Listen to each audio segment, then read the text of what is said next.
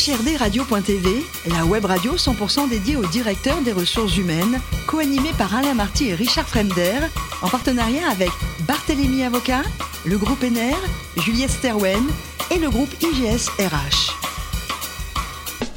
Bonjour à tous, bienvenue à bord d'HRD Radio. Vous êtes 12 000 directeurs des ressources humaines et dirigeants d'entreprise abonnés à nos podcasts. Merci à toutes et tous d'être toujours plus nombreux à nous écouter chaque semaine. Vous le savez, vous pouvez réagir sur nos réseaux sociaux et notre compte Twitter HRD Radio du bas TV. À mes côtés pour co-animer cette émission aujourd'hui, Marc Sabatier, cofondateur du groupe Juliette Sterwen, Mehdi Kossanalaji, avocat associé chez Barthélemy Avocat et Lionel Prudhomme, directeur de l'IGSRH. Bonjour messieurs.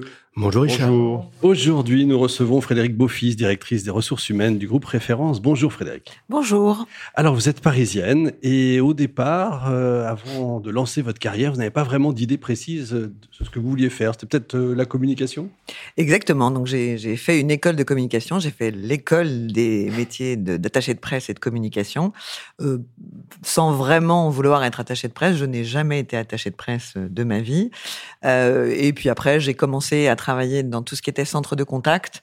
Donc j'ai monté des opérations et puis voilà, mon, chemin a continué comme ça et c'est le management quand même qui m'a le plus intéressé et, qui a guidé ma carrière. Centre de contact, c'est les centres d'appel? Exactement, plutôt centre de relations clients pour, dire ça plus joliment. Effectivement. C'est pas forcément simple parce que euh, vous prenez euh, un poste de manager, mais il faut gérer, c'est souvent des étudiants qui, sont là. Alors, à l'époque où j'ai commencé dans les, centres, dans les centres de relations clients, effectivement, c'était beaucoup d'étudiants, euh, d'acteurs, de musiciens qui faisaient ça pour pallier, euh, survivre, survivre, pallier, et puis des gens comme moi qui savaient pas forcément ce qu'ils avaient envie de faire. Et puis c'était le tout début, donc il y avait une manière de progresser qui était assez rapide et intéressante, et c'est ce qui a donné lieu euh, à mes débuts professionnels réellement. Et euh, rapidement, vous êtes en contact avec les annonceurs, donc business et management, en fait. Exactement. Donc j'ai commencé, ben, enfin j'ai été directrice de programme, donc j'ai monté des services consommateurs, notamment pour Danone. Euh, j'ai géré des, des gros centres d'appel pour euh, pour de la téléphonie mobile et ça m'a amené vers d'autres aventures. Génial. vous passez un master 2, je crois, au CELSA. Alors là, c'est sur la deuxième partie de ma carrière où effectivement, suite à une reconversion, j'ai fait un master en RH au CELSA et effectivement, au tout début euh, où je me cherchais, le CELSA était ce qui m'attirait le plus euh, au moment où j'ai fait l'école des attachés de presse, mais ça devait être trop compliqué pour moi à l'époque. Et donc, du coup, c'était une espèce de revanche que, que de faire mon master euh, en reconversion au CELSA. Et pourquoi les RH Pourquoi d'un coup? C'est quoi? C'est l'humain qui vous a alors, il y avait, il y avait deux dénominateurs dans ma carrière. Il y avait le business, les clients, et puis il y avait les collaborateurs. J'ai travaillé pendant 14 ans chez Bouygues Télécom, et chez Bouygues Télécom, j'ai été euh, euh, côté entreprise, donc en business euh, quasiment tout le temps, mmh. et j'ai géré des grosses équipes. Et j'ai travaillé aussi avec beaucoup de RH. J'ai animé tout ce qui était euh, euh, relations sociales avec les CE de l'époque et les délégués du personnel. Et donc, au moment où j'ai bénéficié d'un plan de départ volontaire, je me suis dit, qu'est-ce que je vais faire de cette opportunité qui n'était pas tout de suite une opportunité, mais une fois que j'ai réfléchi, qu'est-ce que je vais faire de cette opportunité? Et je me suis dit, bah, il y a ces deux caractéristiques et l'humain était le plus important. Donc, j'avais envie de transmettre. Hein, j'avais envie d'accompagner les managers, j'avais envie euh, de travailler euh, sur la dimension plus de, de, richesse humaine. Et vous découvrez le temps partagé, en fait, Et je avec plein de boîtes différentes. Temps partagé. Notamment 20 minutes, là pareil, c'est pas facile de gérer des journalistes, par exemple. Non, c'est très difficile de gérer les journalistes. Ça et les profs je sais pas, mais les profs, j'ai jamais géré, mais les journalistes, c'est extrêmement compliqué. euh, effectivement. Chez 20 minutes, j'avais deux populations, des commerciaux, donc ça, c'est assez facile. Simple. Euh, puis en plus, c'était ce que je connaissais le mieux. Et j'ai découvert les journalistes. Et j'avoue, c'était le truc le plus compliqué en RH notamment, puisque il y a un rapport à l'entreprise qui est un peu différent euh, quand on est journaliste d'une entreprise classique et je n'avais travaillé qu'avec des entreprises qui, qui, étaient des entreprises plutôt classiques. Effectivement. Et alors, le groupe référence, qu'est-ce que c'est? Dites-nous un petit peu. Alors, le groupe référence, c'est euh, un groupe qui fait du temps partagé. Donc, qui fait du temps partagé augmenté. Alors déjà, le temps partagé, qu'est-ce que c'est? Ce sont des directeurs, donc à la fois des directeurs informatiques, des directeurs marketing, des DAF et des DRH, qui partagent leur temps entre plusieurs entreprises. Et ils ont des lunettes avec la réalité augmentée Alors, non. L'augmenté, pas tout à fait ça. L'augmenté, en gros, c'est ce qui s'appuie. c'est le fait de se dire, pour apporter de la valeur à nos clients, on se base sur à la fois du collaboratif des méthodes, donc ce qui nous permet d'avoir ce qu'on appelle de la capitalisation. Donc on, capitalise sur tout ce qu'on peut faire chez nos clients et tout ce qu'on peut faire aussi euh, dans le temps que l'on a euh, dans l'entreprise pour pouvoir apporter ça à nos clients. C'est donc des méthodes et de la collaboration, c'est des formations autour de, qui apportent cette augmentation, c'est du management euh, de mission, c'est-à-dire qu'un directeur en temps partagé augmenté n'est jamais tout, jamais tout seul euh, quand il est chez un client.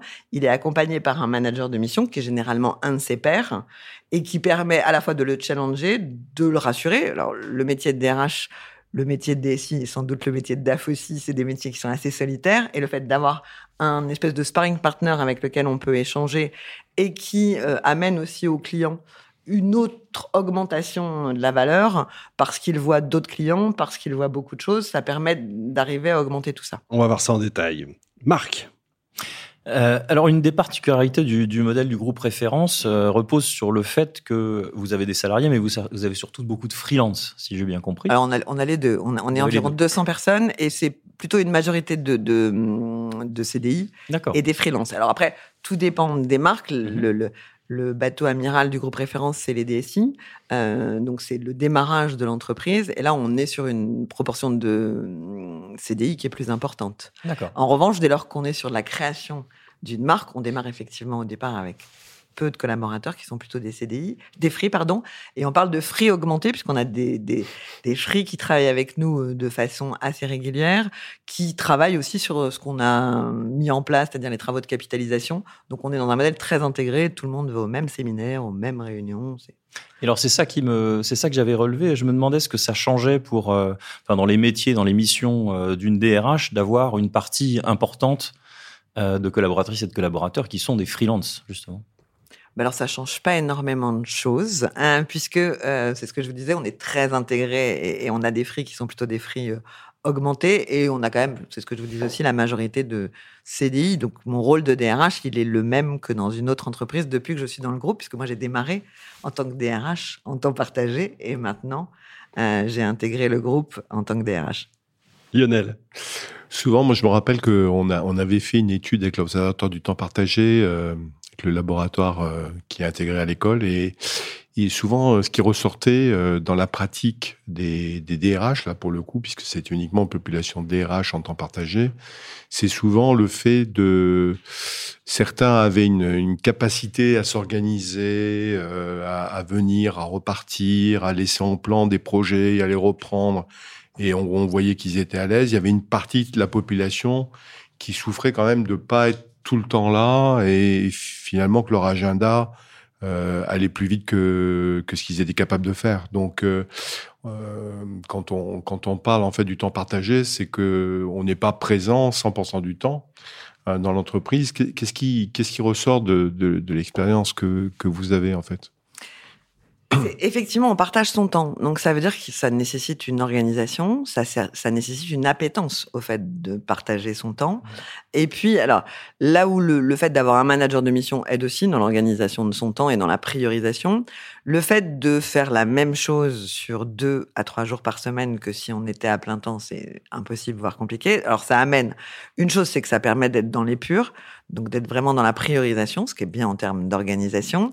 Et puis c'est toutes les méthodes qu'on met en place et tout l'accompagnement qu'on peut apporter et tout ce qu'on crée en commun qui permettent d'aller plus vite que si on était effectivement euh, euh, tout seul euh, chez, nos clients. Hmm.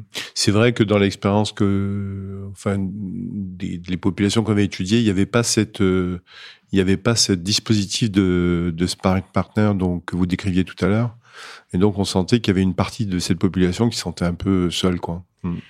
Là, l'idée, c'est de travailler vraiment euh, en équipe donc, c'est-à-dire qu'on a à la fois le management de mission, ce que je disais tout à l'heure, on a le collaboratif. Donc, ça veut dire qu'on fait des réunions tous ensemble pour partager les difficultés qu'on peut rencontrer, euh, que ce soit les difficultés euh, dans la relation avec les clients, que ce soit les difficultés inhérentes au métier de DRH. Donc, de les partager ensemble. Euh, donc, on a, on n'a pas cette solitude que moi j'ai pu rencontrer parce que quand j'ai travaillé chez 20 minutes, j'étais effectivement toute seule en freelance. Donc, c'était plus compliqué de, de, de, partager. Donc, là, on n'est on pas tout à fait sur le même modèle, au contraire. Mmh. On est vraiment sur le l'aide et l'accompagnement et une solidarité et une équipe. Mmh. Bon, Frédéric, vous êtes une amoureuse, je crois, de la ville de Rome. Est-ce que vous auriez un conseil pour ceux qui veulent passer des vacances, une semaine euh? Là, ça va être compliqué de vous donner un conseil, si ce n'est d'y aller. Vos deux, trois coups de cœur. Il faut euh, y aller. ouais, Déjà, il faut faut y y aller. Euh, moi, je, je, je- alors ça va être très très cliché, très très bateau. Euh, moi, j'aime beaucoup le euh, tous les alentours du Colisée. Alors, indépendamment du Colisée, mais les alentours et, et les hauteurs du Colisée. Et puis le Trastevere, qui est quand même un endroit assez magique. Mais je pense que le mieux, c'est d'y aller soi-même pour découvrir Découvrir soi-même, je suis d'accord. et manger à Rome. pour terminer, euh, au niveau littérature, vous m'avez euh, conseillé le dernier Marc Duguin, Tsunami. Pourquoi ce choix? Euh, D'abord parce que j'aime bien Marc Duguin, c'est un auteur que j'aime beaucoup, parce que c'est un, ça parle de politique et c'est quand même un domaine que j'aime bien aussi, parce que c'est bien écrit et que ça se lit assez facilement et assez vite. Et je pense qu'on va bientôt aborder euh, la période des plages, donc euh, Effectivement. il faut lire le Marc Alors, on Duguin sur la conseille. plage. Parfait. Merci beaucoup, Frédéric. Merci également à Merci vous, à vous. Marc, Mehdi, Lionel. Fin de ce numéro d'HR des radios. Retrouvez toute notre actualité sur nos comptes Twitter et LinkedIn. On se donne rendez-vous jeudi prochain, 14h précise, pour une nouvelle émission. L'invité de la semaine de HRD Radio, une production b2b-radio.tv en partenariat avec Barthélémy Avocat, le groupe NR, Juliette Sterwen et le groupe IGS RH.